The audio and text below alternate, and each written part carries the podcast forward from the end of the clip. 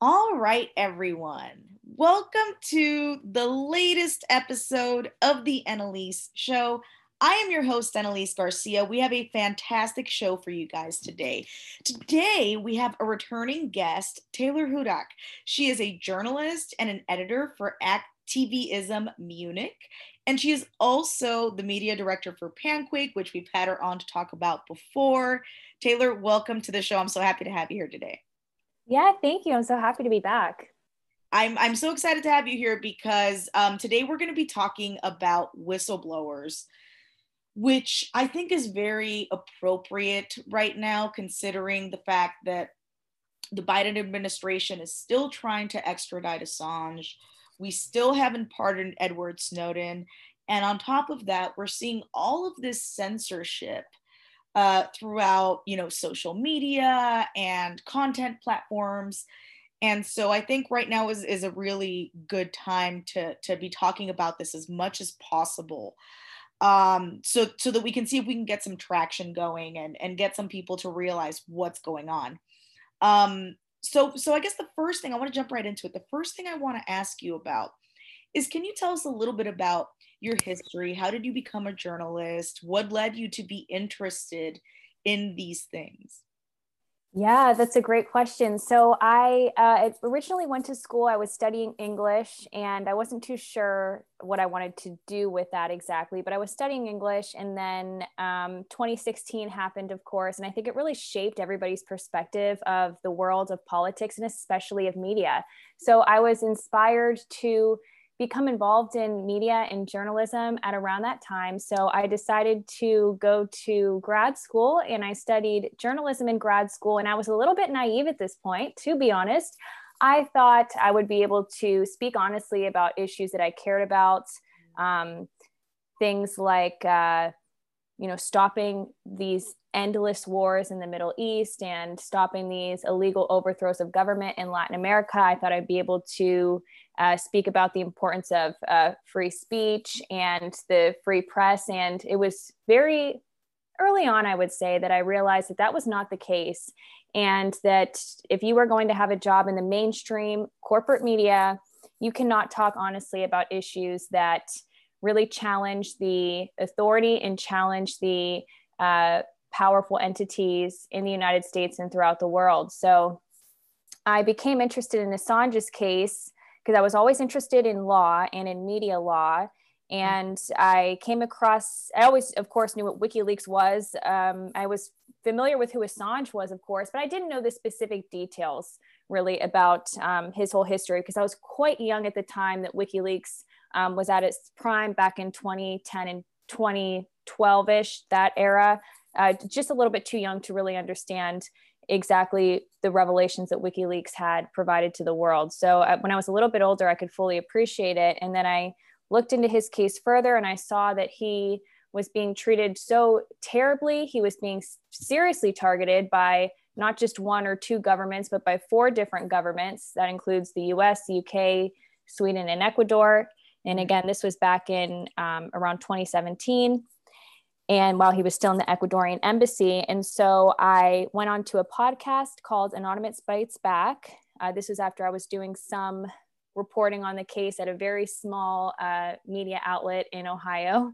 And at that time, I got connected with a friend of mine, Andrew Smith, who was with Action for Assange. And I was working closely with Action for Assange. We had vigils for Assange, which are still going on to this day. And then I was with them very actively for about a year. And then I decided to focus more on my own journalism. And I started working with acTVism Munich. I'm approaching literally, I think it's a year this month that I've been with acTVism Munich and doing journalism with them and covering Assange's case. And just free speech has been an important issue to me my entire life, really. And politics was always an interest to me. And so I became really invested in this case and was really, really concerned as what was happening to Julian Assange, and the fact that mainstream media figures were not covering this case as much as they should at the time or as accurately as they should. It really inspired me to step up and to report on this case, and I have so ever since. Yeah, I mean, his case is insane.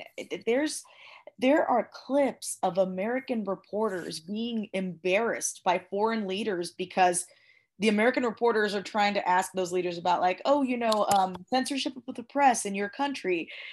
And the guy literally, you know, looked at her and was like, I don't think that you guys are in any position to talk about free press with what you're doing to Julian Assange. And I was like, oh my God. Yeah. Like, you know what I'm saying? It's so embarrassing that even other world leaders are like, you guys are being hypocrites and have no room to talk about anything.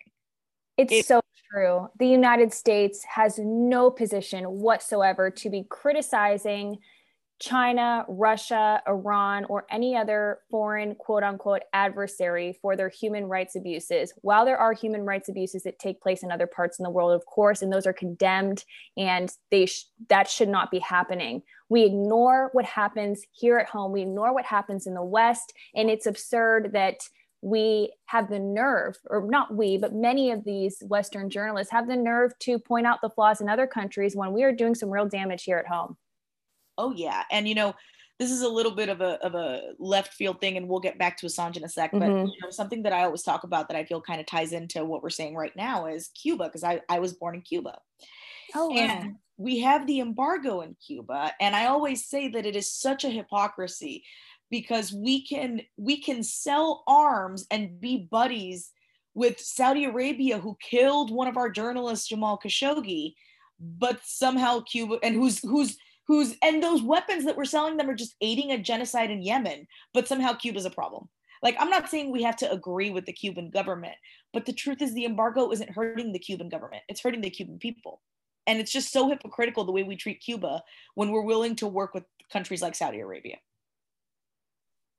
Exactly. It doesn't make any sense whatsoever. And I was actually just interviewing Colonel Lawrence Wilkerson, who worked with the Bush administration. He was the former chief of staff to then Secretary of State Colin Powell. So he's had a change of heart since his time with the Bush administration, a massive change of heart, where he has been condemning U.S. intervention in other parts of the world.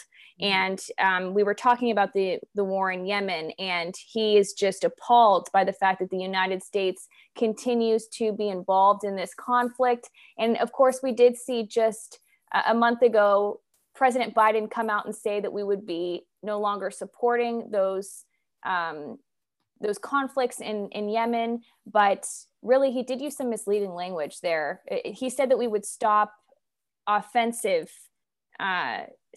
with offensive military tactics, but still be helping the Saudis with defensive tactics, which can be skewed to mean just about anything. So essentially our involvement, I believe, in Yemen is probably not going to end with what he had said earlier, I think last month. But we really need to look at our foreign policy, and it needs some serious reform. Yeah, I completely agree. And that's one of the things that, and maybe because I'm an immigrant, you know, but for me, foreign policy is something that I'm constantly thinking about, and it's not talked about nearly enough. So yeah, I think that's super important. So let me ask you about Assange specifically, getting back to our original topic. It seems to me when I talk to the general public that a lot more people know Snowden's story than Assange's story, right? So maybe because, you know, the thing with Snowden has been going on longer, so people have had more time. But for those who kind of know the name Julian Assange and like kind of vaguely know what happened, as a journalist who's been following his story for a long time, could you give our audience just like a general idea of what happened with Julian Assange? What is his story? Yeah, so Julian Assange, of course, created WikiLeaks, which WikiLeaks, one thing that isn't talked about enough when we talk about Assange and media is the fact that WikiLeaks shaped the way that we view media. It actually has shaped the way that other media organizations engage in their practice of journalism, from the simple fact of how they obtain information with the Dropbox. WikiLeaks was unique at the time, and it still is to this day, but especially at the time because it had an anonymous Dropbox where whistleblowers could provide documentation, that exposed wrongdoing or corruption, and they could provide it to WikiLeaks anonymously. And it was a great tool to not only provide the public with access to truthful information, but also a way to protect whistleblowers. So Julian Assange set up WikiLeaks. He actually has a tech background. He is a computer genius, really, turned journalist. And so he used his technical abilities to help advance journalism. So he's actually contributed to journalism in extraordinary ways. And we see that with the numerous journalism awards that he won and is continuing to win. So for anybody who thinks he's not a journalist, he sure has won many journalism awards for not being a journalist.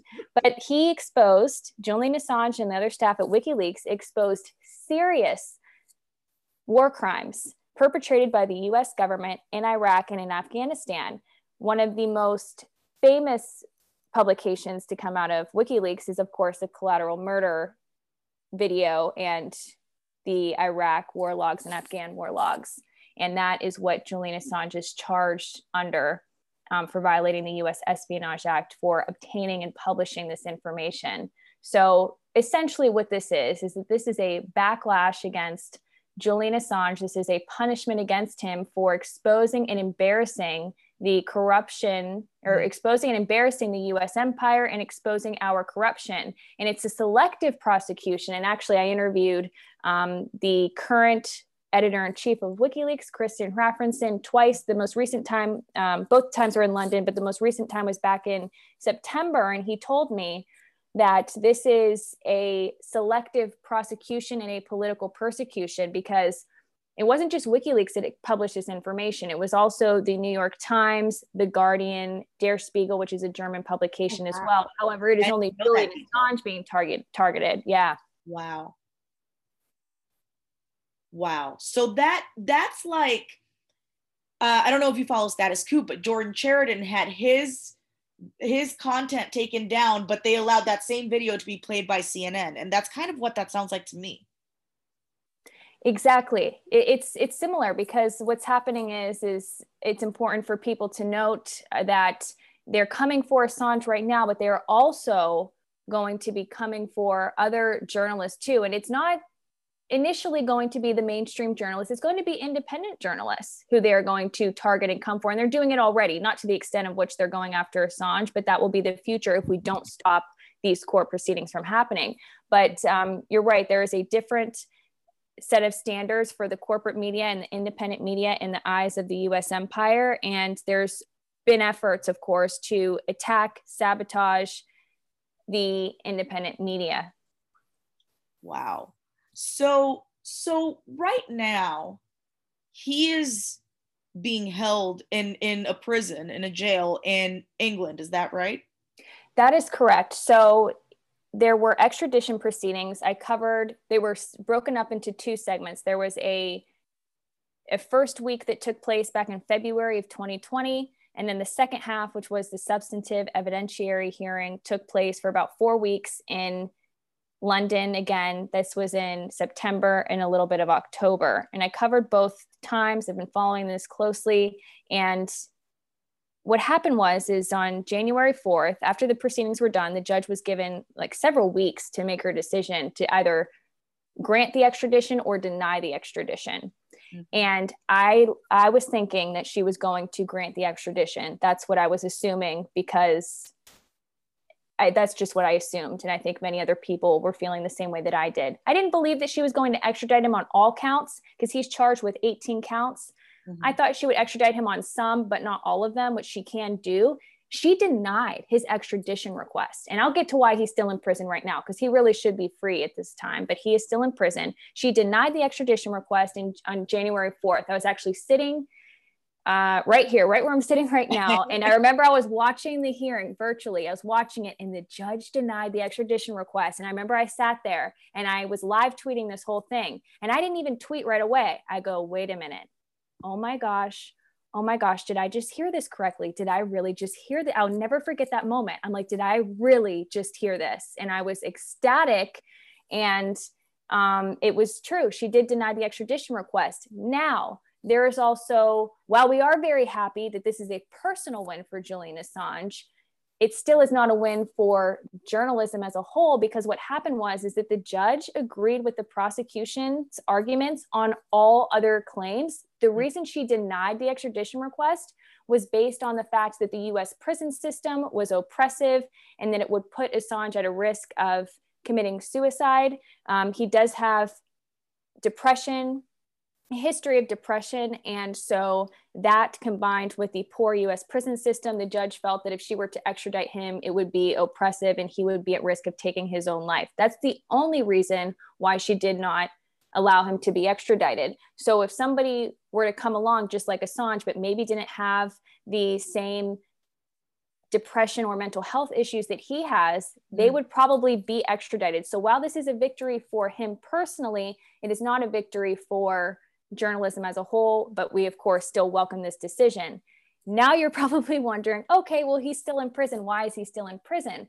Well, what happened was is that the US lost the appeal, or not lost the appeal. Well, I hope they do lose the appeal if it goes through, but the US lost this first phase of this extradition proceeding. Mm-hmm. And now they are allowed to appeal the decision, and they have. They have appealed the judge's decision. So the defense has until March 29th to submit their response. Throughout this time, Assange could be free at home with his fiance and his two young boys. The judge denied him being released on bail for bogus reasons that he is a flight risk, which doesn't make any sense. And I could get into that if you would like me to, but she is keeping him in prison.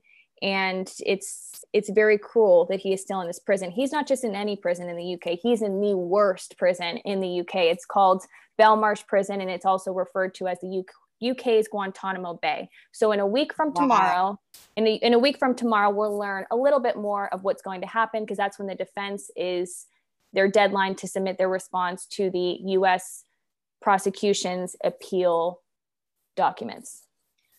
Yeah. So yeah, I would love for you to get into why he's not a flight risk, because people need to be more informed about this stuff. And then also, could you touch on the CIA smears that have been put out about him and why those are not credible? Well, with anybody who challenges the authority and challenges the establishment, what happens to them is that they are going to be targeted. They are going to be smeared. We saw this not on a grand scale, but you saw it happen with even Jimmy Dore, for example, not on the scale of Julian Assange, but you saw it happen with him by other people in the independent media, where he was called out for his so-called tone, asking for Medicare for all. He was, being accused of being too angry, too whatever. So this happens to anybody who's challenging the establishment and the establishment norms. Assange, of course, was a victim of this as well, and it happens to many people. And the truth is that while there has been an effective smear campaign against Assange for many, many years, it is just that, a smear campaign. And to be clear, we are not just a small minority of people who support Julian Assange. Every single major civil liberties group in the world is supporting his release, his immediate release, in fact, and is supporting for the US to drop these charges. Yeah, and I think, maybe I'm just looking at it in a very dire way, but to me, this seems like he is being set as an example. He's telling us this is what can happen. They're telling us this is what can happen to you. Because think about this. This guy is not just a regular Joe off the street. He had power. He was the founder of WikiLeaks. So he was somebody who is, more well-known than the average person. And look at what they're doing to him. And so to me, that's like a silent threat that they're putting out there, which is, if this is what we can do to him, imagine what we can do to you. And it'll take years, and people will clamor for your release, but nobody will be able to help you. So you better be quiet. And to me, it just seems like they're trying to silence us by showing us Julian Assange as an example of what they can do. Exactly. They want to make an example of Assange. They want to not only make journalists fearful of reporting on national security issues and the corruption of world's governments and the corruption of US foreign policy and all its serious flaws. But they also want to scare whistleblowers too, because whistleblowers are so necessary for our access to truthful information, and we treat whistleblowers terribly. And so what this case does is it puts pressure on whistleblowers, because then not only are they fearful of, if I speak up about this wrongdoing, I'm not only going to possibly lose my family, I'm going to be put in prison, I'm going to lose my job, I'm going to lose everything I worked hard for, but I also could be getting, could also be putting this journalist at risk just for providing them this information. So what this Assange precedent could do is that it literally could make it a crime for a journalist to just obtain national security state information. You didn't even ask for it. Well, I mean, as a journalist, I think it's pretty much just known that you want to have this information and publish it, of course, but that will be a crime. So it puts the pressure on journalists, whistleblowers, and it's to send a message to people and journalists throughout the entire world. If you expose wrongdoing by the very powerful, you too will be imprisoned, you will be smeared, and your life will be ruined. Yeah, it's, I'm not going to lie, it's scary. You know what I mean? Is. That's a very scary thought. And that's why I think it's so important that we, especially coming from a country like Cuba, where there was censorship of the press, you know, I think it's really important to fight for freedom of the press. If you can't have a dissenting press, then everything, we already have so much propaganda. We don't want everything to be propaganda. We have to do something to stop that. So then moving from Assange to Snowden. So most people know the story of Snowden. You know, it's much more well known. There was a movie about it, you know, documentaries. And essentially he made Americans aware that the Patriot Act was being abused to spy on all of us without our knowledge or consent. And for that, he was charged with treason. He was lucky enough to be able to eventually find asylum in Russia. So he's not currently in prison, thank goodness. But the Biden administration is still trying to extradite him. So can you touch just a little bit on Snowden and kind of, you know, what you see going on with that and what the future of that you think looks like? Like, do you think he will ever be pardoned? Do you think he's going to stay in Russia? Do you think, I mean, what do you think is going to happen with that? Mm-hmm. Well, first and foremost, Edward Snowden is a hero. He did a tremendous public service and did such a selfless act by making this material public. And I just want to say that if it wasn't for his disclosures, there is so much that we would not be aware of. I mean, while we would probably be able to infer that we are being spied upon because the technical capabilities are there, we wouldn't have documented evidence to prove that. And I think anybody who would try to argue that would be viewed by many establishment hacks as kind of a nutty person. So first and foremost, he's a hero. You're correct. He is in Russia right now. While he's not in prison, that's fantastic. I seriously doubt that his life is easy, but he is in Russia right now. Another thing, and I know we're moving on from Assange here, but a lot of people that maybe aren't following the whistleblower community too closely, one interesting fact is that it's actually Julian Assange, WikiLeaks, and specifically WikiLeaks staff member Sarah Harrison, who is the reason that Snowden is not in a US prison right now. Oh, wow. Snowden reached out to WikiLeaks for help. They helped him get him to Russia. Now, initially they did not want to go to Russia. The plan was to go to a country in Latin America. However, the Obama administration decided to cancel his passport, ironically, in the place where he was most physically safest. They were on their way to somewhere in Latin America, but they were in Russia at the time that Obama canceled his passport. And Sarah Harrison, another heroic individual, I would say, she helped him secure his freedom in Russia. And she stayed with him in an airport, escaping the authorities for, I want to say it was like a month.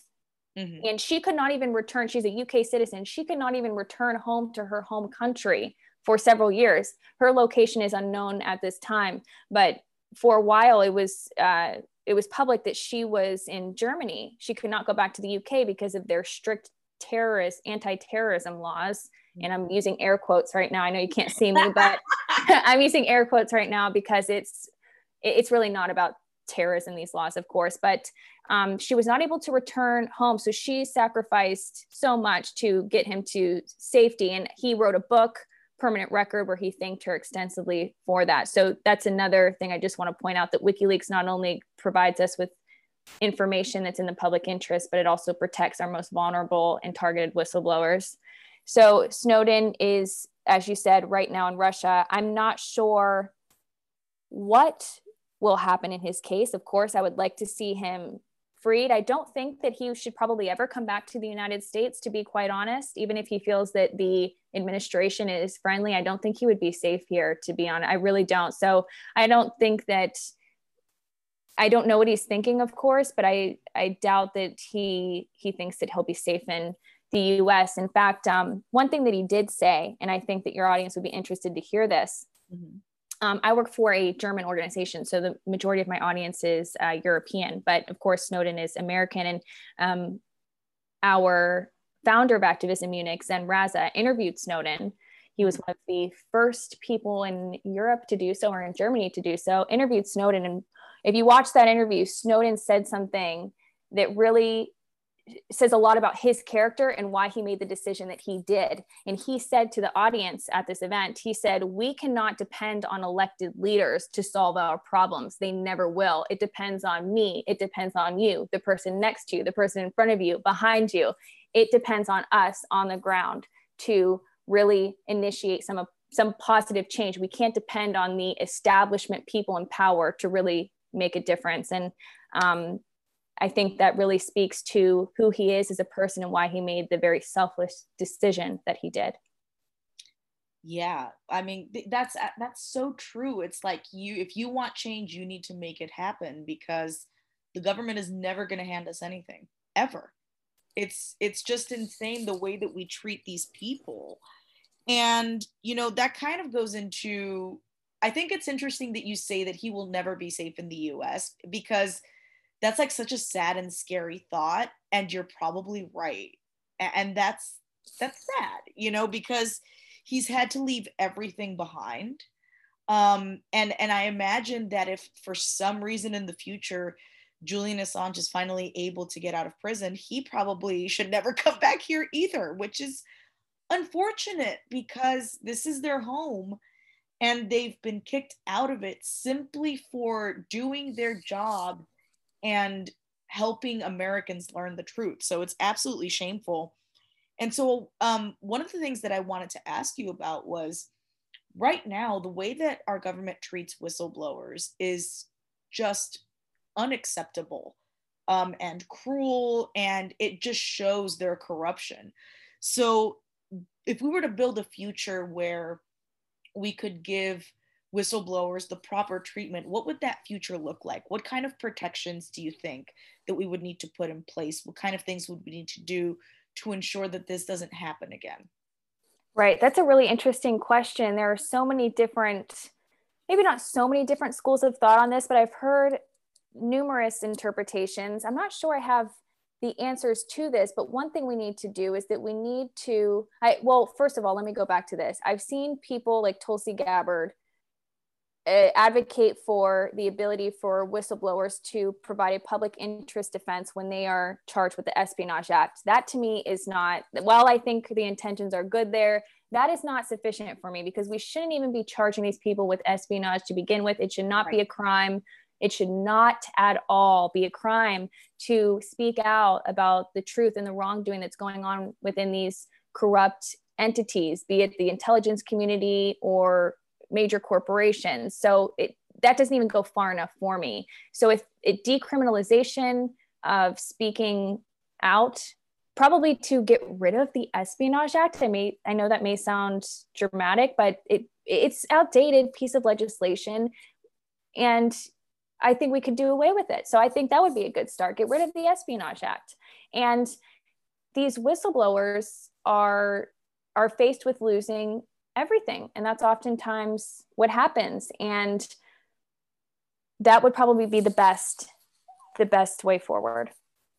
Yeah, I totally agree, because we use these laws as excuses to crush dissent and to punish independent journalists that are putting the truth out there. So it's absolutely crazy. And, you know, how much do you think that your interest in all of this, because you are also the media director for PanQuake, which is, you know, a new social media platform that's coming soon that is going to be based on blockchain. You're not going to take any corporate money or any business money.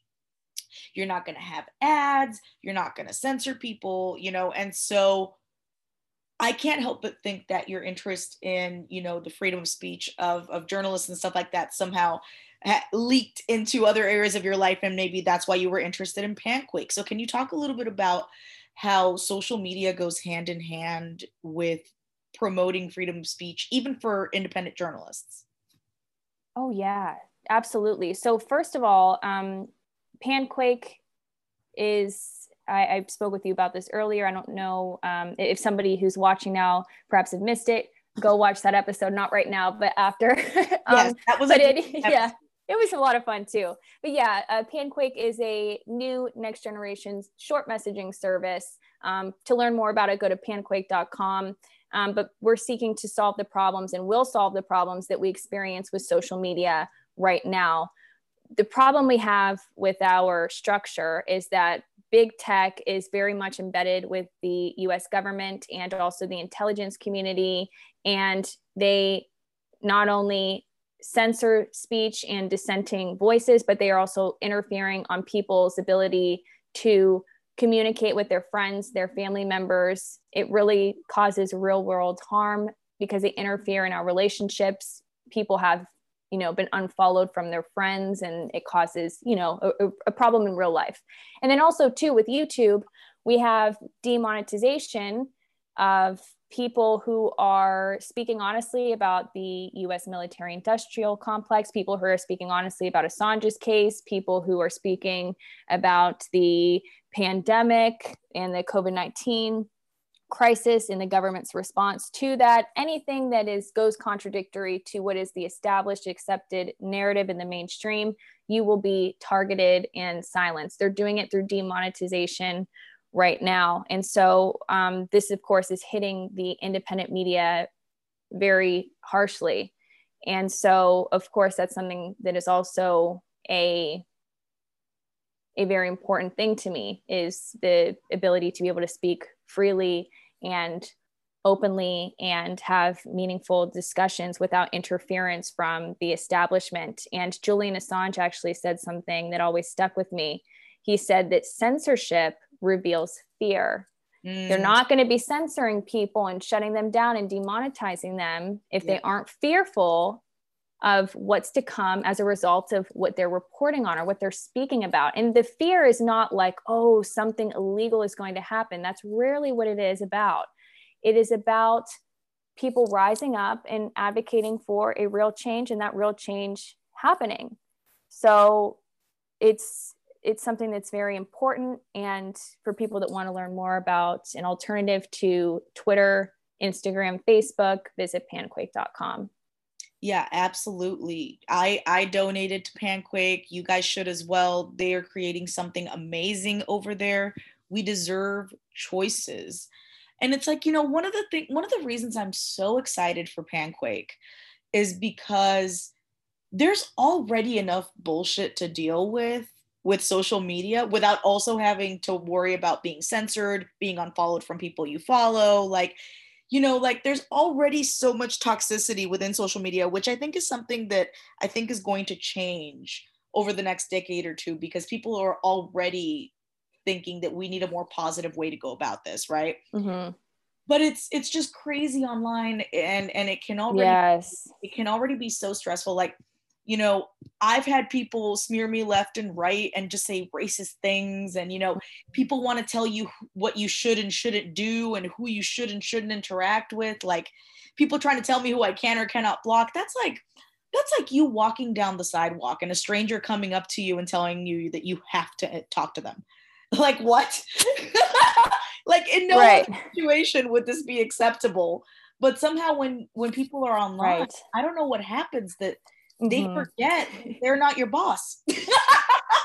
Something happens when you're online. I think it's a mixture of the fact that you are a degree separated. It's not face-to-face communication. It's not even really verbal communication. It's online. There's a barrier there. So people feel a little bit more free. And then also too, I think it's maybe a clash of personalities, but I think it goes much deeper than that as well. I think I've seen there's been clashes within independent media, and I just, while my independent media is not American based, it's very much European based. Mm-hmm. My audience is all German audience, British audience. We don't have in Europe, we don't have as many independent media figures. It's not as saturated like it is in the US. So it's a totally different dynamic, but I've seen in the US, there's a lot more there's a lot more independent media going on. And sometimes people are hard on each other. And I think we're better off uplifting each other. And it's okay to also have a difference of opinions, even if you are in independent media. Not everybody's going to think the same and have one viewpoint. Why would we want that anyway? Exactly. And it's like, you got to stand for your principles no matter what. There have been people that have straight up smeared me that had shows. And I mean, they were literally saying the opposite of the policy that I believe. And yet when they got demonetized, I said, these people need to be reinstated because this is bullshit. So for me, you know, I feel like as long as I'm sticking to my principles and not just letting them wave based on who I like or don't like, I think that helps me get through my day and helps me feel like, okay, I'm doing the best that I can to kind of swim through this crazy online world. Yeah. And so with all that craziness, it is such a relief to hear that something like PanQuake is coming, because it is really going to remove all of the unnecessary, because when you're dealing with people, you're going to have the necessary stress because people stress each other out, but you don't need the extra unnecessary stress of, why did I just get unfollowed from an account I was following? Why am I not getting any interaction on this? Why is there an ad every 2 posts? Like, that is just unnecessary. And I feel like PanQuake is really going to give us the opportunity to be able to move past that and kind of evolve to the next level of what social media should be. And so I just want to tell everybody again, go to panquake.com because we need alternatives. So I guess the last thing I want to do, Taylor, is kind of give you the floor. Any last thoughts that you want to share on with us, and then tell people how they can find you. Okay. Yeah. Thank you. I always enjoy, I enjoyed our conversation last time. I'm so happy to be here and talk to your audience. Assange's case, and here's something that I want to relay to anybody who is in the public eye for the, I guess not really public eye, but sort of. I mean, you know, you're an independent media figure. We're all really in the public sphere. One thing that a message that they gave to me that always stuck with me, and I'm happy to share it, and I want to share it, is she told me, she said, you know, you're going to get smears, you're going to get people that don't like you. At the end of the day, you will always be judged by the quality of your work. And that is just a good thing to focus on. It was one of the best pieces of advice I've ever received. But to go back to Assange, of course, something I follow closely. This is a great time for an interview because a week from tomorrow, as I said, on March 29th, the defense is their deadline to submit their argument to the courts. And then after that point, the high court will then decide if they go and appeal this case. Here's what can happen. So here's what's the future of the Assange case. If the high court, and this is coming directly from Julian Assange's fiance, Stella Morris, I'm actually reading from her statement. that she made. She said, if the high court is not satisfied with the US grounds for appeal, Julian Assange will be able to come home. If, on the other hand, the high court agrees to hear the appeal, then that hearing is expected to take place in a few months, and that would be an appeal hearing. If the high court goes ahead with the appeal, the losing party could then appeal to the Supreme Court and or the European Court of Human Rights, and then that process could take several years. So that is what we're looking at for the future of the Assange case. And what I want to say to everybody listening right now, if you're not a journalist, if you're not an activist, you may be wondering, well, I guess his case, you know, while I feel bad for the guy, or I'm for free speech and free press, this really doesn't impact me. I'm not reporting on state secrets and national security. Well, this case does impact you, and I'll tell you why. Julian's fate and the results of his case will impact everybody, because it impacts our right to know. Yes. And it prevents us to have access to truthful information and to know what our governments are up to in our name. If it wasn't for Julian Assange and Chelsea Manning, who leaked this information, we probably wouldn't have the specific evidence and information of what happened in the Iraq War as it relates to the Collateral Murder video and how many people and innocent civilians and children were killed during these wars. So this case impacts everybody. Support Assange. I'm going to be, if you can make it, on Tuesday, March 23rd at 6:30 p.m. GMT. That is 1:30, I believe, 1:30 on 1:30 Eastern Standard Time on Tuesday. I will be speaking at a DEA campaign event. No, it's not the Drug Enforcement Agency. This is a, yeah, that's what I think of when I hear it. It's not that. It's Don't Extradite Assange campaign. This is a UK-based campaign. Again, it's DEA campaign. I'll be speaking at an event with several other people that I think you guys would love to hear from. So if you can attend that, please do. And also DEA campaign is a great place to get information on the Assange case. I cover it frequently myself. I am on YouTube at acTVism Munich. It's spelled acTVism Munich. Subscribe to our channel, catch our stuff. We report on the Assange case, of course. We report on also Craig Murray's case. That's also something, if I can for a minute, touch on that. Craig Murray, because I'm not familiar with that name. Okay, Craig Murray, I reported on his case as well. So go check out that playlist on acTVism Munich. Craig Murray is a former UK ambassador to Uzbekistan. He is a whistleblower.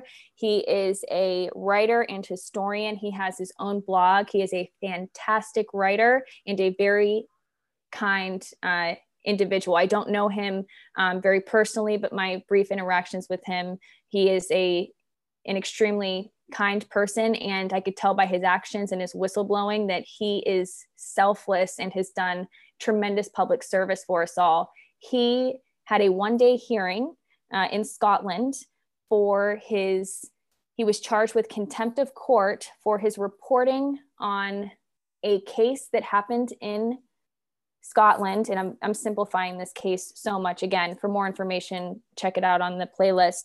But basically, this is another free speech, free press case. He is facing 2 years in prison for reporting and for the content on his blog posts. This will set a very serious precedent for journalism. Craig is also a friend of Julian Assange and an advocate of Julian Assange, and speaks very well about his case. And I would subscribe to his blog 100%.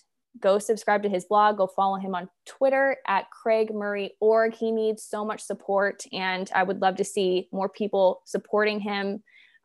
So please do if you can, because this is another very serious free speech case. And it also too is an attack on somebody who's been a very, very effective speaker and advocate in favor of Julian Assange and of WikiLeaks. So I think that there is undoubtedly a correlation between his support for Assange and WikiLeaks and his being targeted and facing 2 years in prison. And he also has a new young son at home.